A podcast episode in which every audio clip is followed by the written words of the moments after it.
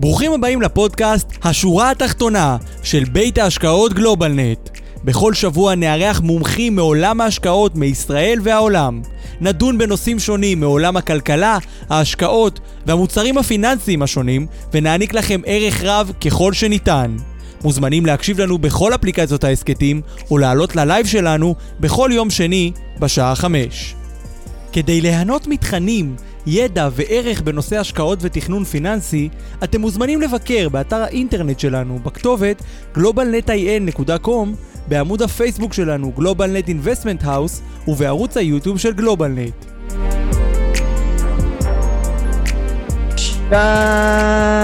שלום לכולם וברוכים הבאים לשורה התחתונה, וובינר ההשקעות של גלובלנט. ברוכים הבאים לפרק 78, אה, סקירת השוק הישראלי וההתחזקות של השקל. אה, כיף גדול שכולכם כאן איתנו לפרק נוסף בוובינר שלנו או בפודקאסט שלנו, תלוי אם אתם רואים אותנו או שומעים אותנו. ככה או ככה, אנחנו כאן בלייב בכל יום שני בשעה חמש. ואחרי זה ההקלטות של הסאונד ושל התמונה עולים ליוטיוב, לפייסבוק ולכל אפליקציות ההסכתים. אז שלום למי שאיתנו כאן כרגע בלייב, וכמובן שגם שלום לכל הצופים ששומעים את ההקלטות אה, בזמנכם, שומעים עוד צופים. אז ברוכים הבאים לפרק אה, 78. היום יש לנו את המנכ"ל שלנו, אוהד וייגמן, שהולך לתת לנו סקירה של השוק וקצת על התחזקות השקל האם זה התח... התחלשות של המטבעות הזרים או התחזקות של השקל? אנחנו רואים שמטבעות שונים פועלות בצורות שונות לעומת המטבע המקומי שלנו, ובכלל, אחרי שלאחרונה טיילנו הרבה בחוץ לארץ, בואו נדבר קצת על ישראל. אז זו התוכנית שלנו להיום.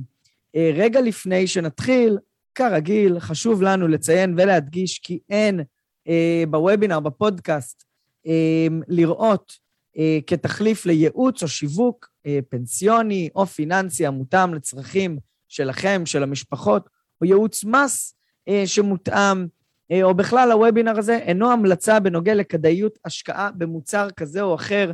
אין לראות בוובינר הזמנה לביצוע פעולה כזאת או אחרת, המידע המוצג אינו לידיעה, והוא לא מהווה תחליף לייעוץ שמתחשב בנתונים ובצרכים המיוחדים של כל אחד ואחד מכם.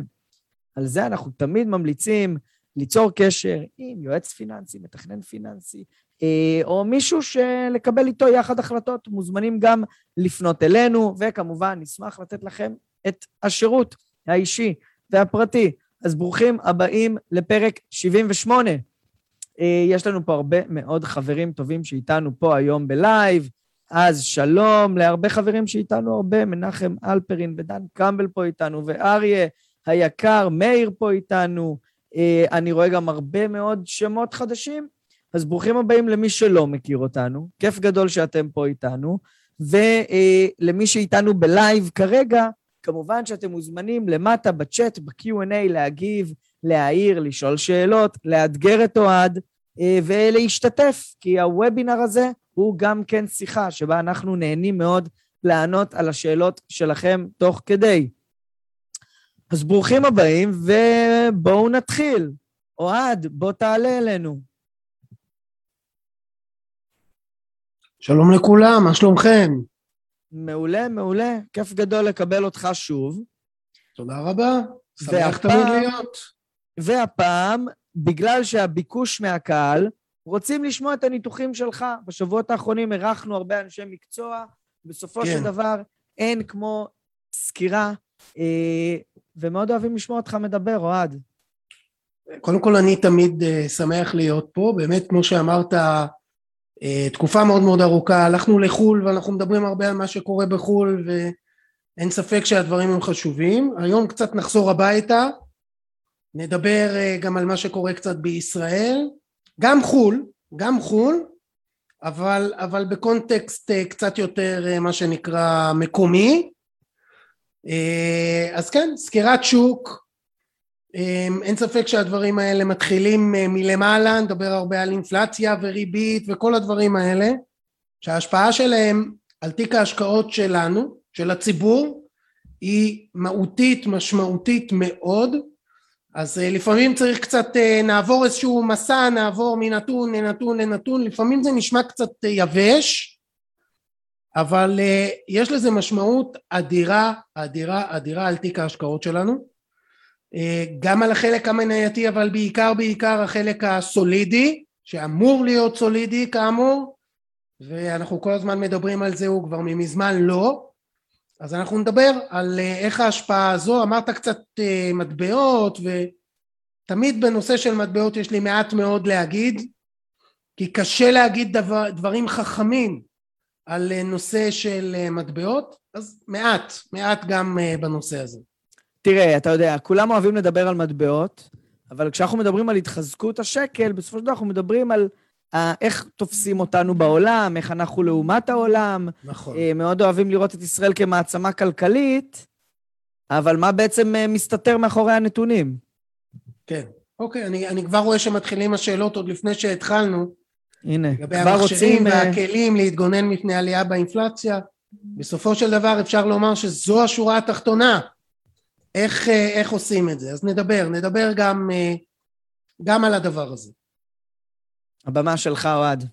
חברים, אנחנו מזמינים אתכם לשאול שאלות, להעיר הערות למטה בצ'אט, ב-Q&A, וננסה לענות על הכל תוך כדי הוובינר. אוקיי, okay, תודה רבה. אני, אה, האמת שכמעט כל סקירת שוק אני מתחיל עם השקף הזה. אה, זה בהחלט, אה, אני חושב, השורה התחתונה של מה שאנחנו פה מאמינים בגלובל נט. הפער בין חיי האנשים למה ששוק ההון קורה בו הוא פער עצום עצום ואני חייב להגיד אני אה, קורא הרבה מאוד סקירות אה, מהעולם כל הזמן כמובן לקראת המפגש שלנו היום קראתי הרבה מאוד והאנליסטים ואני הייתי גם אנליסט אה, תקופה בחיי המקצועיים יש לנו איזושהי תכונה כזו במקום לדבר על העתיד אנחנו באמת באמת יודעים לטחון את העבר ולבוא ולהגיד או להסביר מה אנחנו רואים. והאמת היא שזה בעיקר מה שאנחנו יכולים להגיד כי אה, את העתיד אף אחד אה, לא יכול אה, לחזות, בטח ובטח בתחומים שנדבר עליהם היום. אנחנו בעיקר בעיקר מנתחים את מה שאנחנו ראינו ורואים עם טיפ טיפה לדבר על ניהול הסיכונים בהקשר של מה שיכול לקרות בהמשך מבלי לדעת מה יקרה, אבל אותו ניהול סיכונים הוא מאוד מאוד חשוב לאיך מתגוננים, כמו השאלה המאוד חשובה שהייתה פה על ההתחלה, איך מתגוננים מהאינפלציה, איזה כלים, איזה מכשירים יש לנו, כי אם היום אנחנו רואים אינפלציה ואולי אנחנו חוששים מאינפלציה עתידית, אז מה, מה עושים בתיק? אז אה, ננסה כמובן אה, להרחיב גם בנושא הזה, אבל זה לא פשוט היום באמת אה, לבנות את התיקים בטח ובטח במצב הנוכחי ואני ארחיב. שוק ההון טס. הוא ממשיך לטוס בעיקר בגזרת המניות. ראינו גם לא מעט רווחי הון גם באג"ח לאחרונה אחרי ששנה שעברה סבלנו מאוד. בהקשר הזה אפשר לראות פה ב-2020 שמדדי האג"ח הם גם היו שליליים רוב השנה, רוב השנה, וסיימו בצורה ככה מאוד מאוד מאוד אה, מגומגמת. השנה אנחנו רואים איזשהו שיפור מסוים לא בהכל, הנה תראו את האג"ח הקונצרני, השנה אה, נתן אה, בהחלט בוסט מאוד מאוד משמעותי, אבל אותנו מעניין מה קורה קדימה. ולא מה היה אחורה ותכף נראה מה המשמעויות גם של הריצה האדירה שראינו במניות תסתכלו דרך אגב בישראל ב-2020 ראינו אה, סיימנו שלילי בטח ביחס לעולם ביחס לארצות הברית אה, המדדים פה היו מאוד מאוד מאוד אה, התוצאות לא טובות בעיקר בגלל הצורה שבה ההנהגה הכלכלית בסוגריים שלא הייתה קיימת בשנת 2020 סגור סוגריים פשוט לא התנהלה וראינו את זה בשוק ההון בצורה מאוד מאוד ברורה. אז השנה כבר הפכנו להיות הרבה יותר אופטימיים כנראה עם ממשלה חדשה עם סדר יום כלכלי אזרחי מובהק, אז הפכנו להיות קצת יותר אופטימיים והביצועים של שוק ההון הישראלי עוד יותר חזקים משווקים אה, אחרים. מפה קדימה נשאלת השאלה מה כדאי לעשות. למרות שאנחנו טסים קדימה בגזרת המניות, כשמסתכלים על ההבדלים בין הסקטורים השונים, אני אומר את זה כל פעם שאני מרצה, הפערים הם אדירים. מה שאתם רואים פה בשקף, מי שלא רואה בפודקאסט אני אסביר, אנחנו רואים פה שקף שבו רואים את התוצאות של הסקטורים השונים בין האנרגיה, המוצרים ברי קיימא, בריאות, תעשייה, פיננסים, חומרים, צריכה בסיסית וטכנולוגיה ואת הפער ביניהם. כלומר אם טכנולוגיה מסיים את הקצה העליון, את קצה העליון, פה אנחנו רואים אה, אה, שנתיים אחורה פחות או יותר, אז אנחנו רואים את הטכנולוגיה ב-63 אחוז תשואה, בעוד שהאנרגיה במינוס 2 אחוז.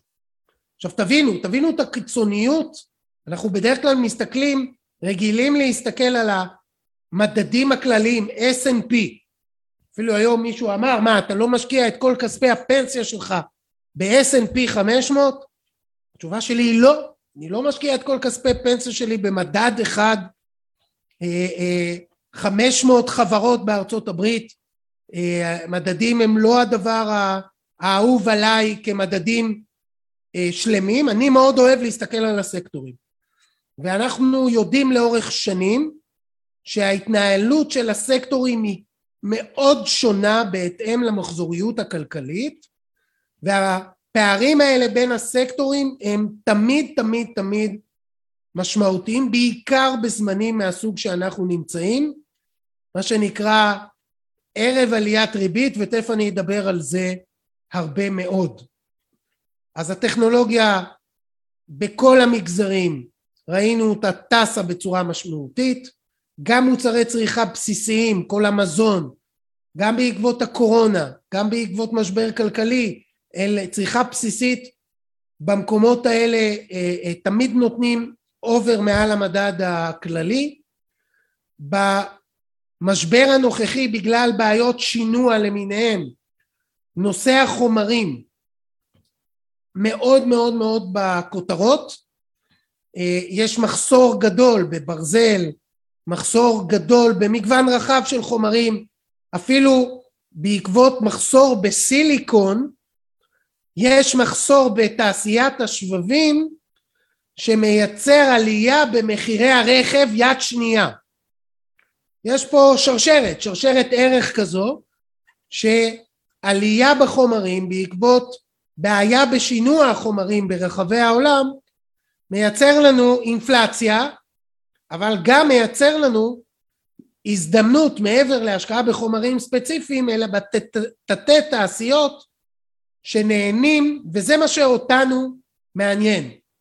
כשאנחנו שואלים את עצמנו איפה נכון להשקיע, זה פחות במדדים הכלליים ויותר בתתי הסקטורים השונים שאנחנו מזהים איזושהי בעיה, אפרופו השינוע, איזה תתי סקטורים עשויים ליהנות מהמקומות האלה וזו הצורה שבה אנחנו אה, אוהבים לבנות את התיקים. אני חושב שבגזרת המניות תמיד צריך להיות בשוק, גם אם זה בחסר או ביתר, במינוף, תלוי בתקופות. אה, היום אנחנו כמובן מדברים על אה, מחירים מאוד מאוד מאוד מאוד גבוהים, אז אולי אפילו אפשר להיות קצת בחסר עם נזילות, אבל גם כשאני נמצא בשוק, אני תמיד אתאים את ההשקעה ביחס תהליכים הסקטוריאליים אנחנו קוראים להם ובפעמים הקודמות גם דיברנו על קרנות, סקטור רוטיישן וכל מיני דברים כאלה שבתקופות כאלה הם תמיד תמיד תמיד ייתנו תוצאות טובות יותר מהמדדים הכלליים. דיברנו המון על התנודתיות, ראינו בעקבות המשבר עלייה קיצונית, לאט לאט אנחנו חוזרים לנורמל בנושא התנודתיות ותכף אני אגיד עוד משהו בהקשר הזה כי בסוף שוק ההון אמור לצפות שנה שנתיים קדימה. וגם אם רואים היום איזושהי עליית ריבית אז אנחנו צריכים להסתכל ותכף ניכנס לעומק לא רק על הטווח הקצר אלא גם על הטווח הבינוני ושם אנחנו רואים איזושהי הקלה בנושא של ציפיות הריבית ותכף נראה את זה, תכף נראה גם את זה. אבל אמרתי, אנחנו רוצים לדבר גם על אה, אה, השוק שלנו, על ישראל. סך הכל ישראל נמצאת במרכז היעד, פחות או יותר, שתיים, שתיים וחצי. זה אומר שאנחנו לא חורגים כמו יתר העולם על, אה, אה, אה, מהיעדים שבנק ישראל אה, כמובן אה, אה, מעמיד למדינת ישראל. בעצם בנק ישראל בא ואומר כל אינפלציה שבין 1 ל-3 היא אינפלציה טובה למשק. וזה חשוב לומר אינפלציה זה לא דבר רע זה דבר שתומך בחברות ברווחיות של החברות. כל עוד אנחנו לא בהתפרצות אינפלציונית וזה מה שמדאיג את uh, כל הבנקים המרכזיים והיום הכלים להתמודד עם התפרצות אינפלציונית הם uh, uh, מאוד לא פשוטים כי עדיין אנחנו חוששים ממשבר הקורונה עדיין אנחנו חוששים. אנחנו ביציאה ממשבר כלכלי. כל מדדי הצמיחה בעולם אה, ירדו בשנה האחרונה בצורה ניכרת ואנחנו כרגע במגמת עלייה.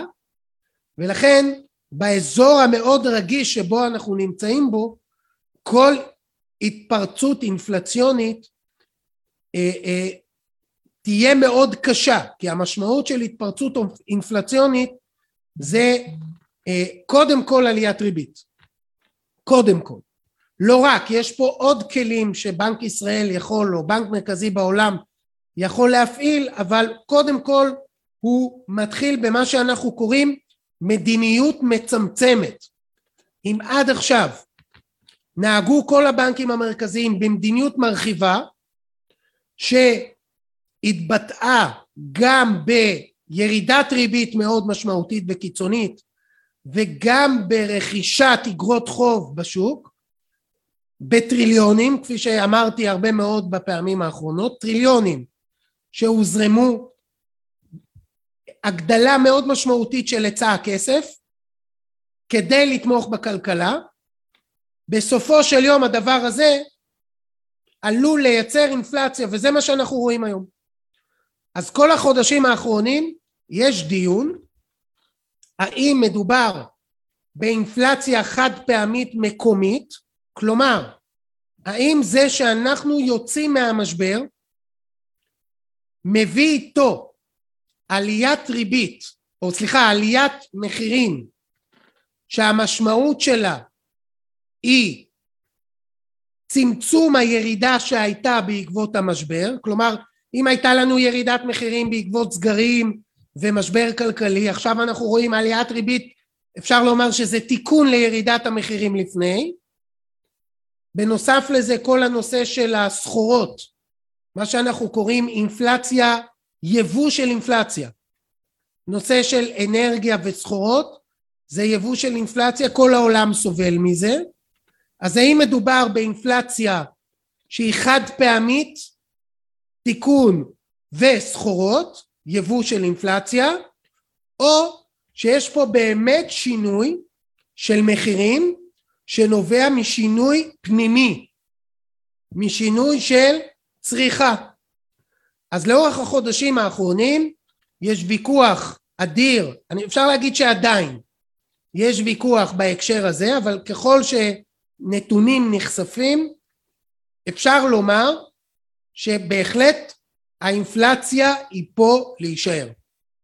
ולא משהו חד פעמי, לא משהו שהוא מקומי כי אנחנו באמת רואים את מה שאנחנו קוראים אינפלציית הליבה שמקורה מצריכה אמיתית פנימית של הצרכן היא זו שמביאה את עיקר העליית הריבית, כלומר גם כשאנחנו מנקים את העונתיות ואת האנרגיה ואת ההשפעות החיצוניות, עדיין אנחנו רואים עלייה מאוד מאוד משמעותית של אינפלציה, קודם כל, קודם כל בישראל. ולכן במבט קדימה, אנחנו בהחלט מעריכים שהאינפלציה תמשיך לעלות, לדעתנו כנראה עד הגבול העליון ואולי אף טיפ טיפה מעל, כלומר את סוף 2021 בהחלט יכול להיות שנגיע לשלושה אחוזים. אה, ב-2022 גם אם נראה האטה מסוימת באינפלציה, שזה בעקבות לפחות מה שאנחנו חושבים, צפי שלנו להתייצבות מחירי האנרגיה אחרי, תכף נראה מה קרה לנו במחירי האנרגיה, בעיקר כמובן הנפט, אה, אז אה, גם אם אנחנו נראה איזושהי התייצבות באינפלציה החיצונית, המשך התאוששות בענף השירותים, המשך התהליכים של התחזקות השקל, כנראה יביאו אותנו לחלק העליון של היעד הישראלי. במקרה הזה בנק ישראל יהיה בדילמה האם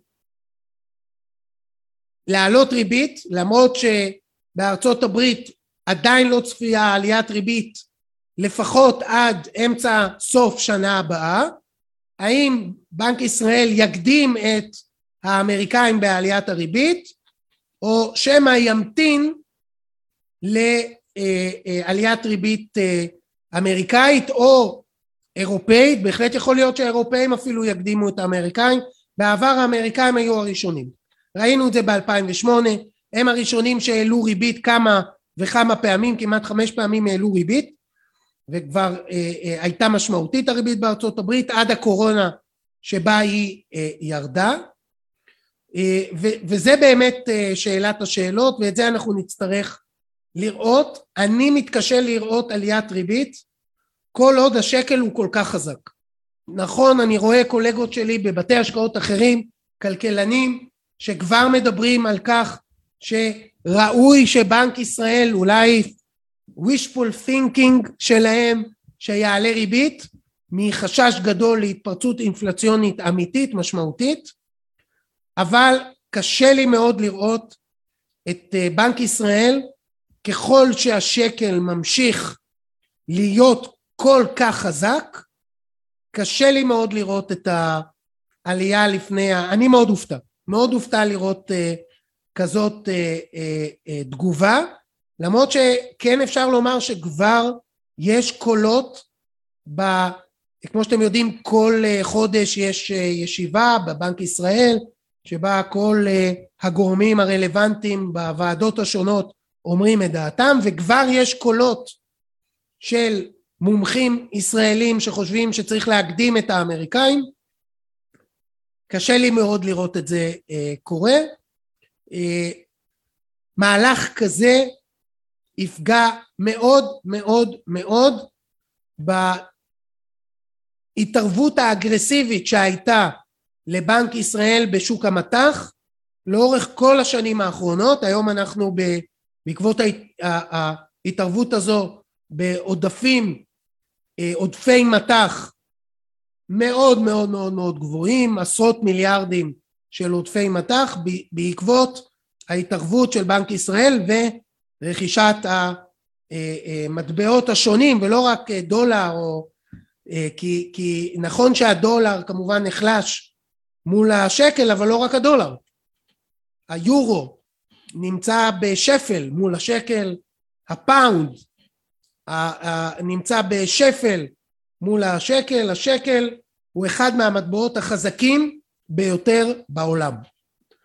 אז אה, בטח ובטח אה, שאנחנו רואים את אינפלציית הליבה בישראל כל כך חזקה קשה מאוד יהיה לראות את אה, ירידת השקל כשהאינפלציה כל כך גבוהה וכבר שוק ההון מתחיל לדבר על, אה, מתחיל לגלם עליית ריבית בטווח הבינוני. אז אה, בואו נראה קצת גם ביחס לעולם.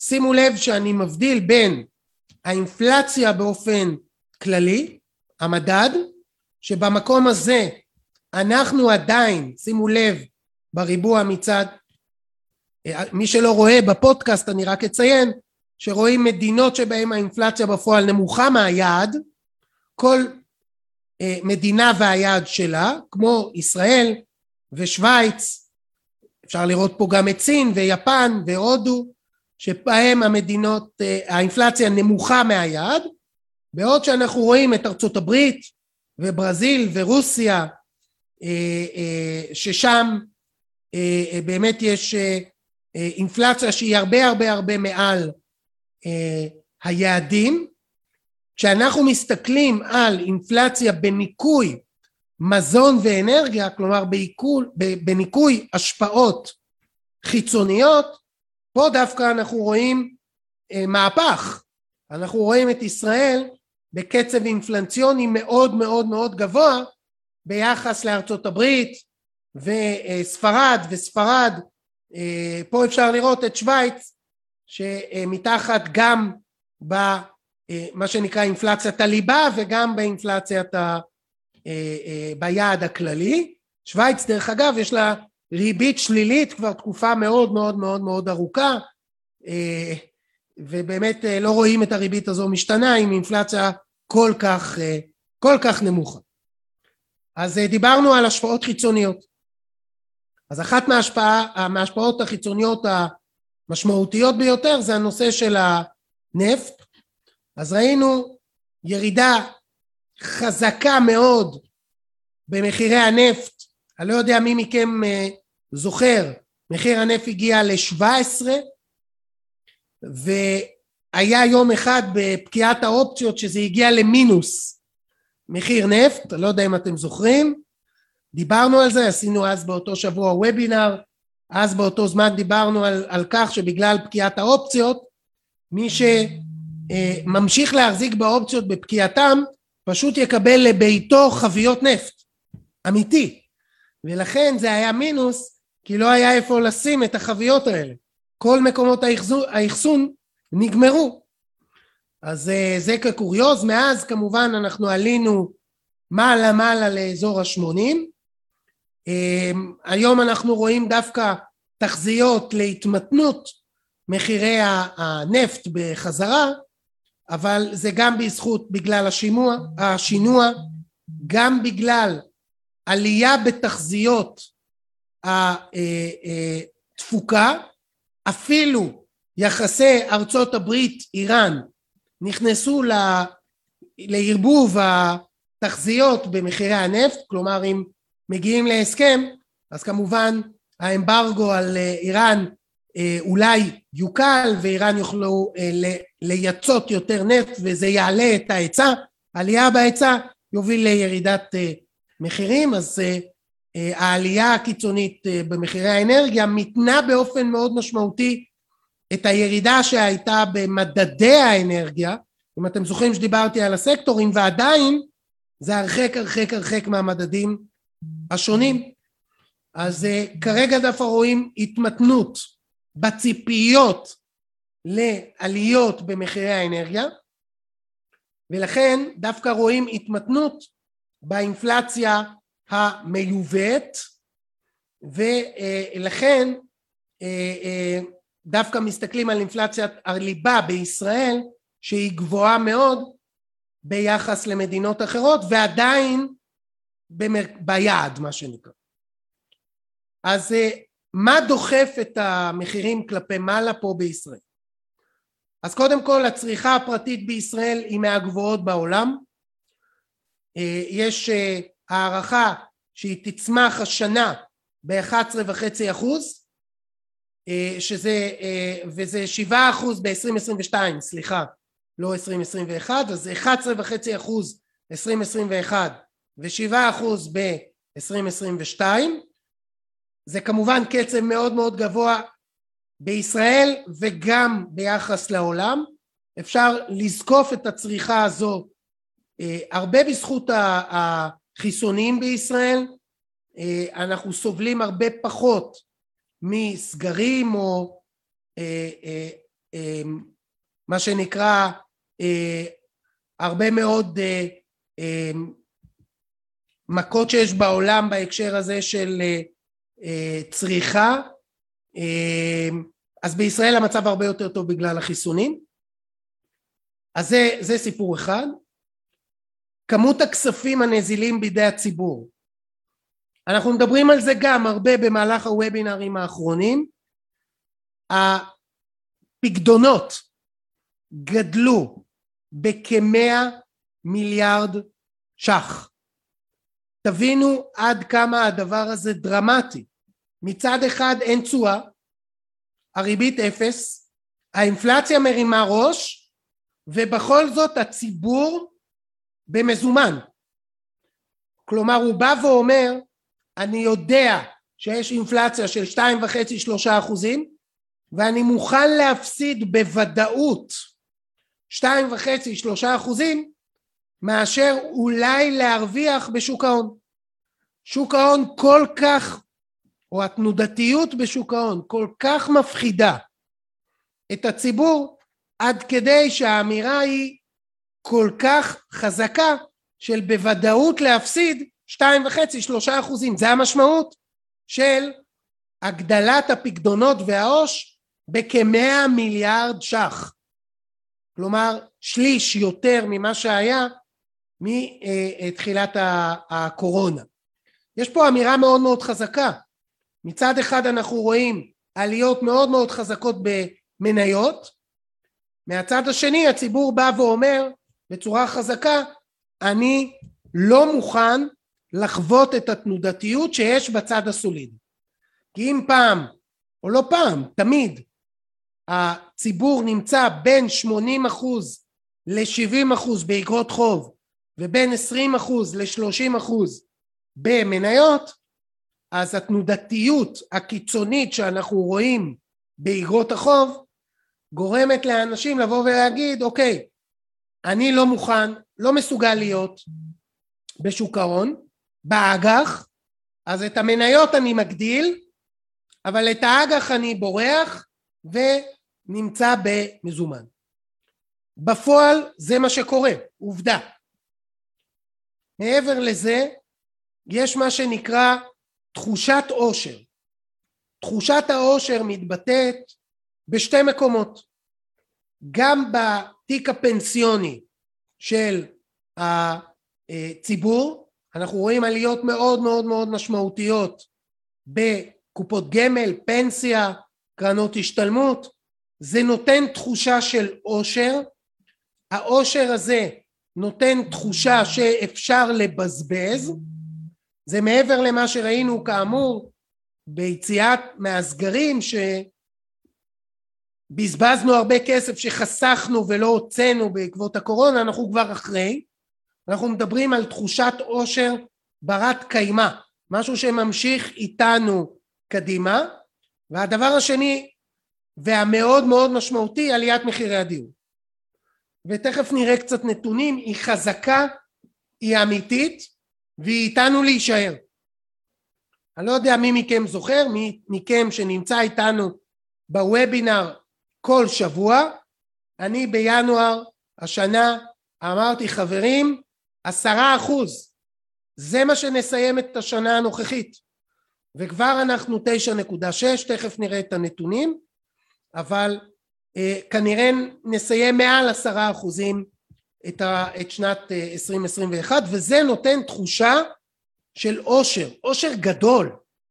כי עליית מחירי הדיור מתבטאת כמעט אצל כל משפחה ישראלית שהרי הישראלים מחזיקים הרבה נדל"ן. מגורים כמובן בעיקר ולא רק למגורים האישיים אלא גם להשקעה. ואם אני רואה את הערך עולה ועולה ועולה כל השנים האחרונות ובשנה אחת עשרה אחוזים עשרה אחוזים. אז אם בממוצע שווי של דירה בישראל הוא מיליון וחצי עשרה אחוזים זה מאה חמישים אלף שקל. תבינו מה זה עושה לתחושת העושר ברמת אני מרשה לעצמי לקנות יותר ואני מרשה לעצמי לקנות יותר, זה אינפלציית ליבה. זו צריכה פרטית, ומפה יש לנו את, ה, את מה שאנחנו מדברים. עכשיו בואו תראו את העלייה הקיצונית בתיק הנכסים בידי הציבור. פה אנחנו רואים מצד שמאל אה, עלייה תלולה מאוד בתיק הנכסים בידי הציבור, רק בהסדר הפנסיוני יש 2.2 טריליון ש"ח בידי הציבור, שזה לא הכל לקצבה, יש גם הרבה קרנות השתלמות וקופות גמל נזילות, קופות בתיקון 190 וכן הלאה, מה שאנחנו קוראים קצבה מוכרת, המון כספים. תסתכלו כמה קיצונית העלייה של הפקדונות והעובר ושב העו"ש ביחס להיסטוריה, ביחס לקו המגמה שהיה לאורך השנים. זה משהו שהוא משמעותי מאוד. דיברתי על דיור. אז הנה תראו, מה הפער בין מדד הדיור באינפלציה? מדד הדיור באינפלציה מודד את מחירי השירותים בעולם הדיור, שזה בעיקר השכירות. לא רק, אבל בעיקר השכירות היא זו שכלולה במדד המחירים לצרכן. אז אם ראינו מדד שעולה, הוא לא לוקח בחשבון את עליית מחירי הדיור, אלא מדד מחירי שירותי הדיור בבעלות, כך קוראים לזה. זה שכירות והוצאות על דיור. זה מה שנמצא במדד. התשע נקודה שתיים שאתם רואים עלייה במחירי הדיור ב-12 החודשים האחרונים זה לא נמצא באינפלציה אבל זה כן משפיע לעתיד על מחירי השכירות כי לאורך זמן מחירי השכירות מדביקים את מחירי הדיור אמנם בקצב איטי מאוד מאוד מאוד אבל לאורך זמן זה קורה.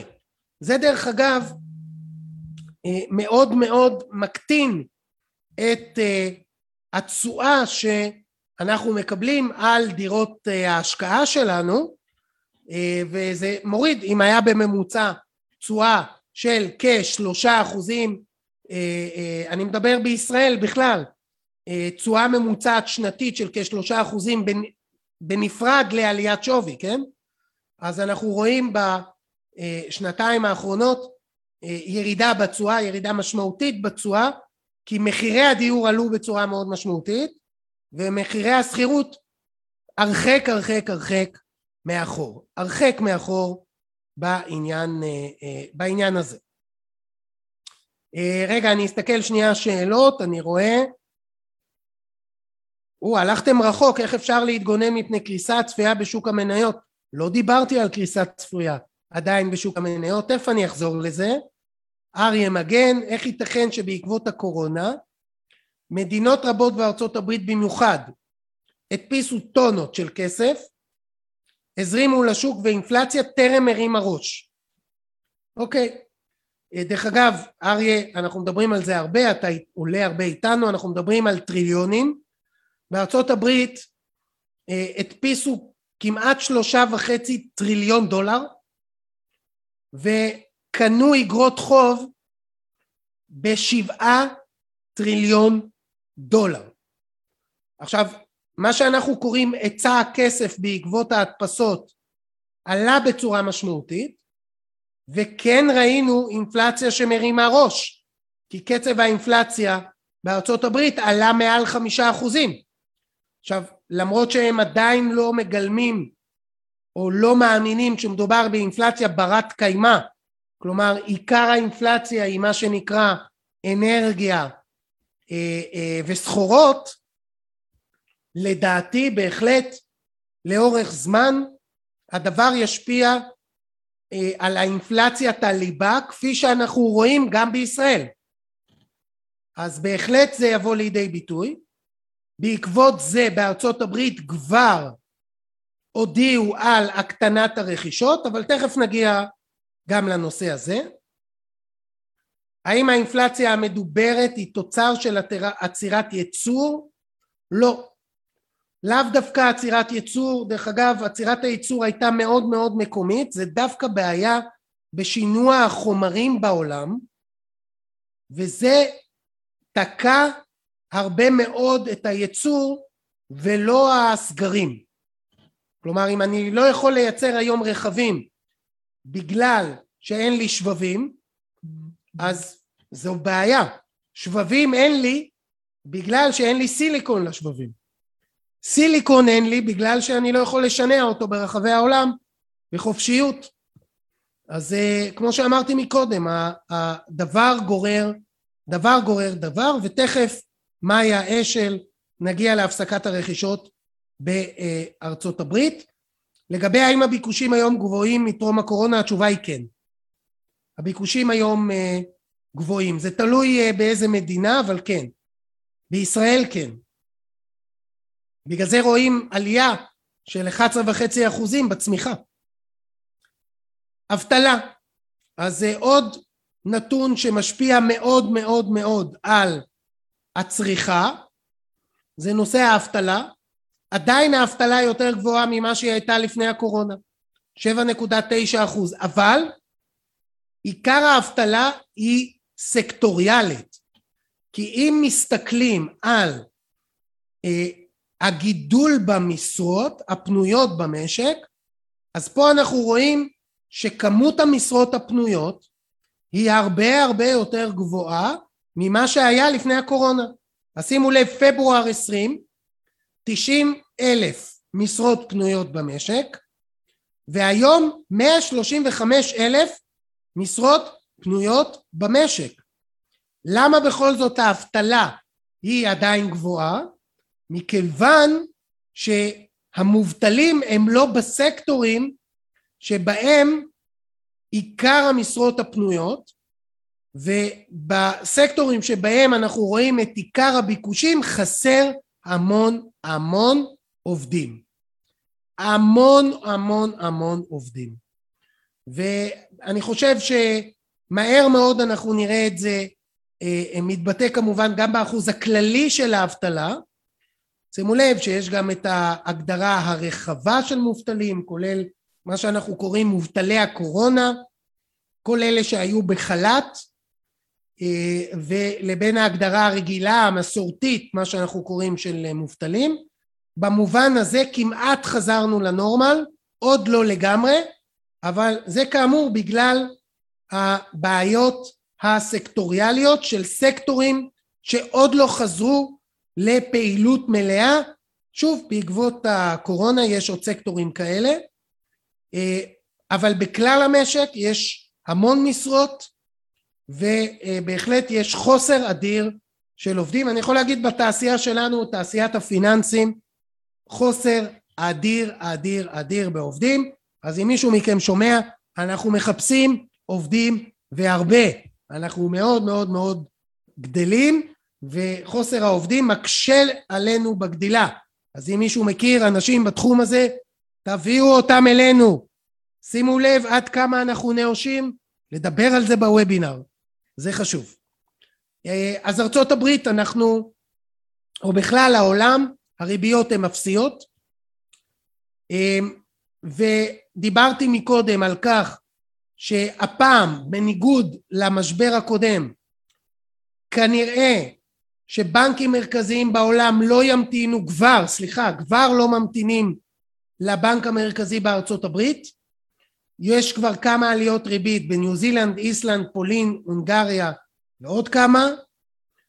כמו שאמרתי, סימן שאלה גדול לגבי בנק ישראל אם הוא יעלה לפני או אחרי אה, הפד. להערכתי זה לא יקרה לפני, שוב בגלל ה, ה, השקל המאוד מאוד מאוד מאוד מאוד חזק וזה לא צפוי להשתנות, כלומר השקל עדיין צפוי להמשיך להתחזק. אז אה, מכל הטעמים האלה לדעתי ארה"ב עוד יעלו לפני אה, ישראל. כן דיברו על כך כבר בשאלות לפני. הפד בספטמבר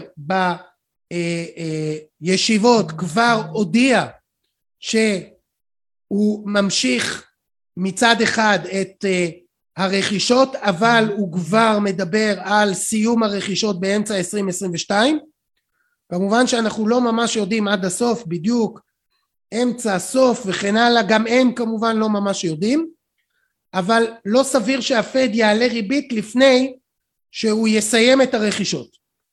כך ששוק ההון כבר מגלם את עליות הריבית קצרות הטווח ותכף נראה את זה באג"ח אז ריבית ישראל ביחס לריבית הפד כרגע שוק האג"ח בישראל כבר מגלם עליית ריבית ראשונה אבל רק עוד שנה וחצי. וזה הרבה התחזיות אחרי עליית ריבית של הפד. אז למרות שראיתי הרבה מאוד סקירות של כלכלנים ישראלים שקוראים לבנק ישראל להעלות ריבית אגב כל מה שאמרתי לגבי אינפלציית הליבה אני אישית יותר מסכים עם השוק מאשר עם הכלכלנים ואולי לא שנה וחצי אולי נראה את זה לפני ועדיין לא לפני הפד לטעמי. אז פה אנחנו רואים את ריבית הפד ביחס לריבית בנק ישראל. אפשר לראות שב-2016 כבר התחילו העלאות הריבית של הפד כבר הגיעו לשתיים וחצי אחוז והנה ראינו בעקבות הקורונה להערכתי שוב נראה את הפד מעלה ריבית לפני, לפני ישראל. אז כמו שאמרתי שוק האג"ח בישראל כבר מגלם את עליית הריבית גם שוק האג"ח בארצות הברית מגלם כבר עליות ריבית. מצד שני אפשר לראות התמתנות בצפי לעליית הריבית לטווח יותר ארוך כלומר אנחנו קוראים לזה התמתנות העקום. אם יש לנו את הריביות ארוכות הטווח אז החלק של הטווח הקצר עלה כדי לגלם עליית ריבית והחלק הארוך ירד. כלומר אנחנו רואים השתתחות של הריביות כלומר לא רואים כמעט פיצוי לעליית מח"מ בתיק האג"ח אני מקבל ריבית שהיא או תשואה מאוד דומה בטווח הקצר והטווח הבינוני והארוך בטח ובטח בארצות הברית. אין פיצוי לסיכון של הזמן זו הכוונה. והמשמעות היא שלא רואים עליות ריבית גבוהות לאורך זמן ולכן ראינו בשבועות האחרונים גם עליות בשוק המניות שכן עליית ריבית לאורך זמן תפגע מאוד ברווחיות של החברות וכאמור תוביל לירידה משמעותית של מחירים. יש מי ששאל לגבי קריסה של מניות אז אני לא יודע אם אפשר לקרוא לזה קריסה וכן הלאה אבל בהחלט בהחלט בהחלט היום השוק לא מגלם את זה. להערכתי הדבר הזה צפוי להתהפך. אני חושב שבשבועות הקרובים אנחנו נראה חזרה לעליית העקום האמריקאי כלומר לצפי לעליית ריבית ארוכת טווח. היום בארצות הברית מרבית הערכות מדברות על כך שהאינפלציה היא זמנית להערכתי לא. אני מאוד מסכים עם מי שאמר גם לפני שהיצע הכסף כמות ההנפקות היא כל כך גדולה שהיא תתבטא לטעמי בעליית ריבית משמעותית הרבה יותר ממה שהשוק מגלם היום באג"ח בארצות הברית ולכן אני גם צופה הפסדי הון משמעותיים מאוד באג"ח בטווחים הבינוניים והארוכים באג"ח אה, אה, כמובן באג"ח ממשלתי קודם כל. הדבר הזה ישפיע גם על האג"ח הקונצרני תכף נדבר על הנושא הזה. אז הקונצרני תכף זה עכשיו למי שלא הבין. המרווחים באג"ח הקונצרני בכל העולם מרווח זה אומר כמה אני מקבל פיצוי בתשואה אם במקום לקנות אג"ח ממשלתי אני גונה אג"ח של חברות בדירוגים כאלה ואחרים. זה המרווח. המרווח זה הפיצוי. ככל שהמרווח יותר גבוה, אני מקבל יותר פיצוי כדי להגדיל סיכון, שהוא סיכון ספציפי של חברות, מה שלא קיים באג"ח ממשלתי, אין לי סיכון מסחרי של להשקיע בחברה שאולי לא תחזיר לי את החוב, יש רק סיכון זמן, אנחנו קוראים לזה, וריבית.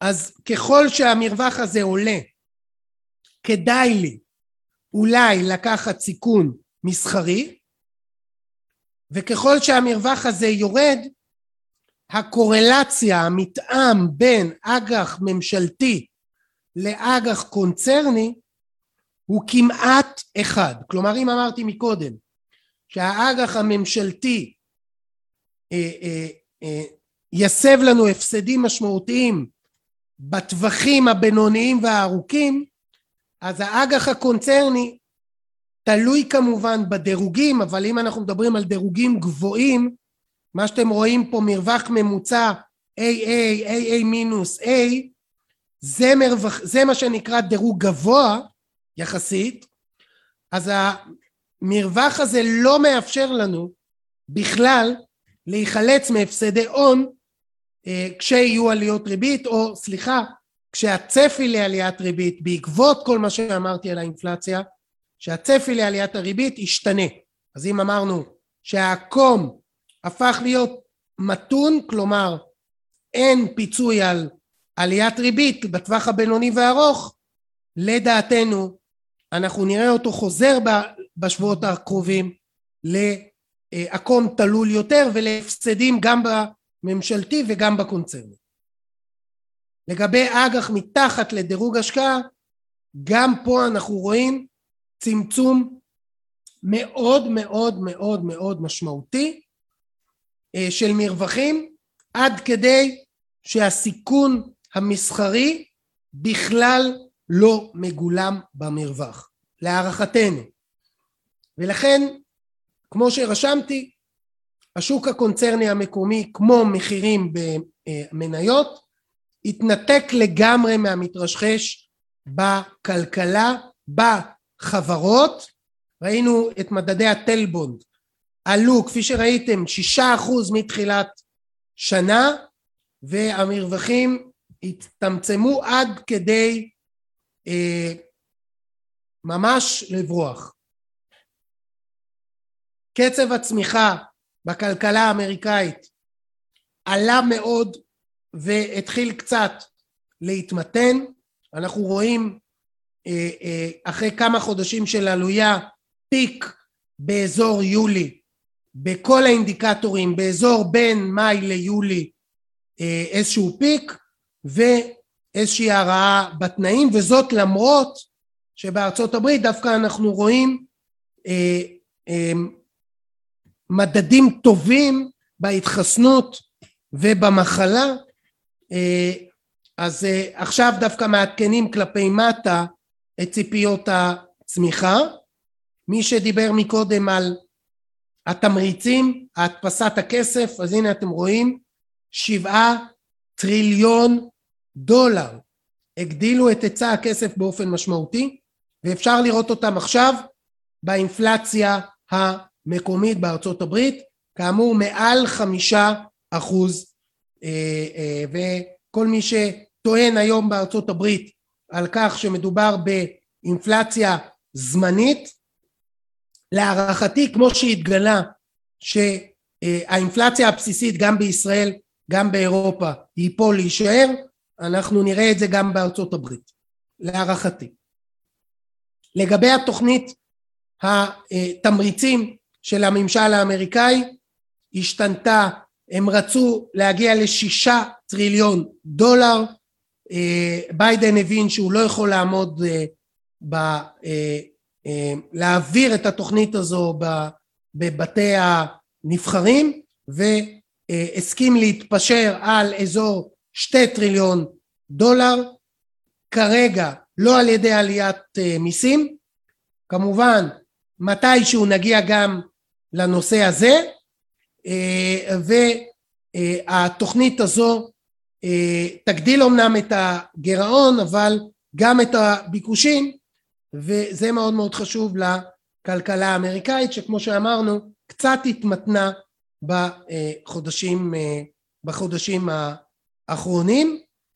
מה שנותן לנו הרגשה חזקה להמשך החיזוק של הלחצים האינפלציוניים זה מה שאנחנו רואים במגזר התעשייתי והעלייה בביקושים בצריכה קצת על מחירי בתים אחרי עלייה מאוד מאוד משמעותית אחרי הקורונה שימו לב הייתה כמובן ירידה עלייה קיצונית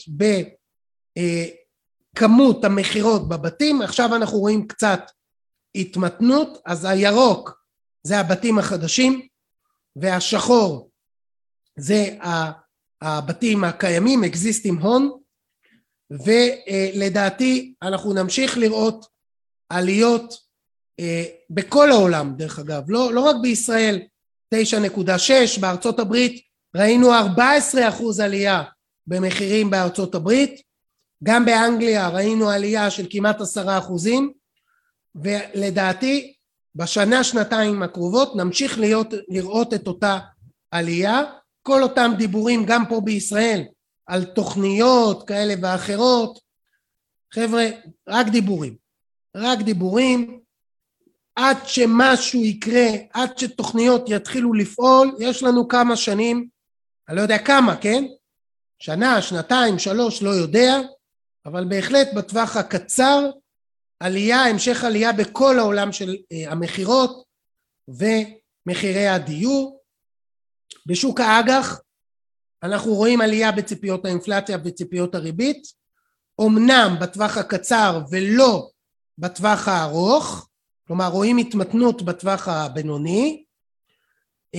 אז כן ראינו עליות בטווח הקצר אבל אותה, אותו גילום בטווח הבינוני לדעתנו ישתנה בהמשך.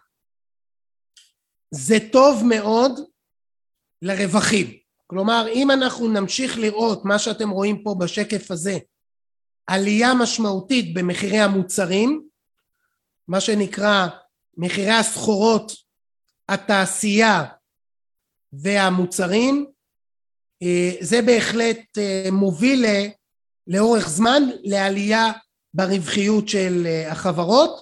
אני רק צריך לומר שכרגע רווחיות החברות היא בפער בין מה שאנחנו רואים ברווחיות האמיתית למה שקורה בשוק ההון. כלומר מחירי החברות בשוק ההון כרגע הם גבוהים באופן משמעותי מהרווחיות של החברות ומה שאנחנו פה אומרים זה אם שנמשיך ונראה עלייה, המשך עלייה במדד המחירים לחברות נמשיך כנראה לראות עלייה ברווח למניה מה שתומך עדיין בשוק מניות טוב, חזק, המשך ה... שימו לב, הדבר הזה גם יכול להתהפך בצורה מהירה ואלימה. אז זה, זה לגבי הדבר הזה, אני אעצור שנייה לראות אם יש שאלות. מה לגבי אג"ח ממשלתי צמוד? אג"ח ממשלתי צמוד עלה מחירו עלה מאוד מאוד מאוד מאוד מאוד אה, בתקופה האחרונה וכרגע אה, אנחנו מעריכים שלא אה, נראה יתרון לחלק הצמוד אלא אולי אפילו הפוך לחלק השקלי. כי צריך לראות את הפער בין האינפלציה שאנחנו רואים שמגולם בשווקים וכרגע נראה שגם האינפלציה וגם הריבית מגולמת בשווקים בטח בטווח הקצר. זה כבר מגולם.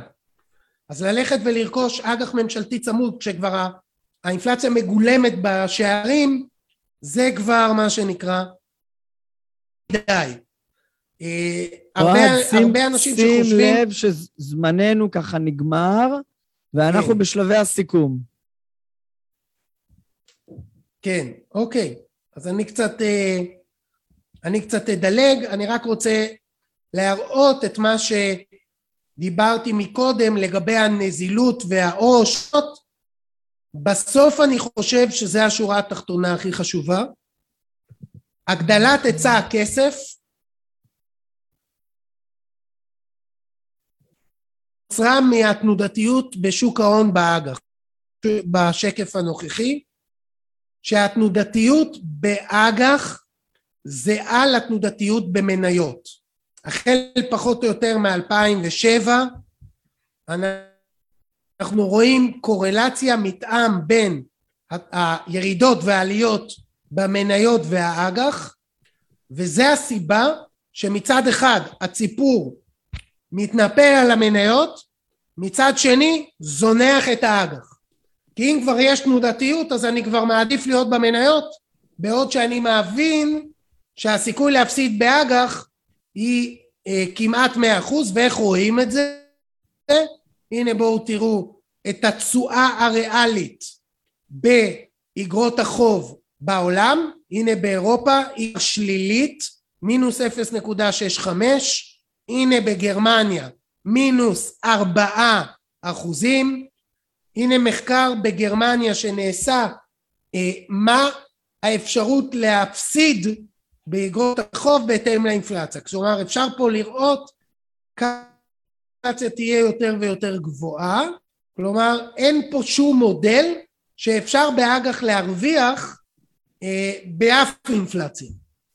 באף אינפלציה אז מעבר למחקרים שלנו ולדעתנו הנה מחקרים נוספים אפשר לראות שרוב המחקרים בעולם מציינים הפסד משמעותי של בין חצי אחוז לשניים שלושה אחוזים באג"ח אה, הבטח הממשלתי וכמו שראינו אם המרווחים של הקונצרני הם כל כך נמוכים אז כמובן שהקונצרן יתנהג נראה את ההפסדים האלה. אותו דבר גם האג"ח הריאלי בישראל מינוס מעל אחוז. אני מדבר ריאלית, ריאלית.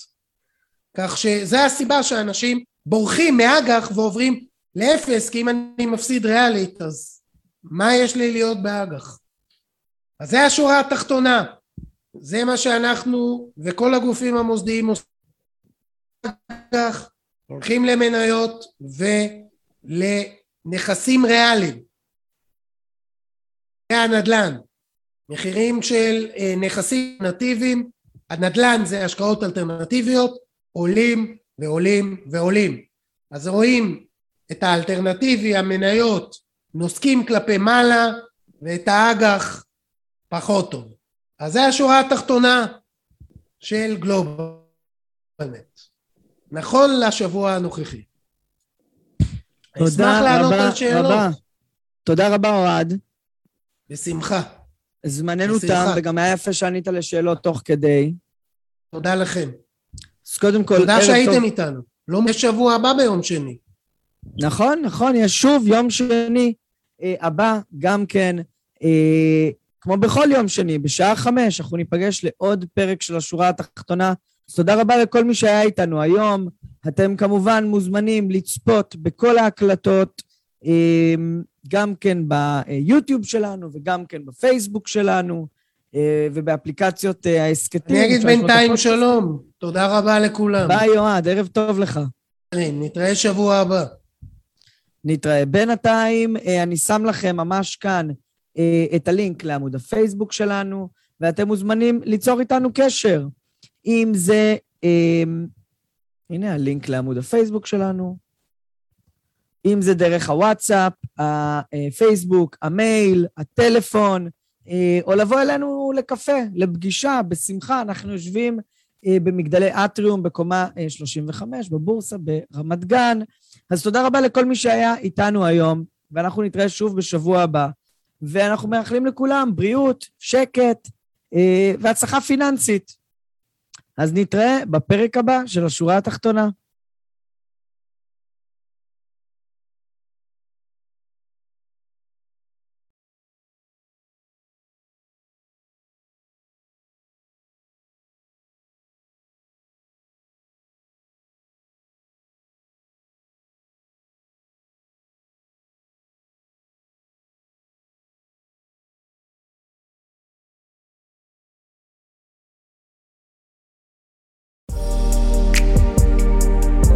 כאן מגיע לסיומו עוד פרק מלא ערך של הפודקאסט השורה התחתונה מאת בית ההשקעות גלובלנט. תודה רבה שהייתם איתנו והאזנתם לפרק.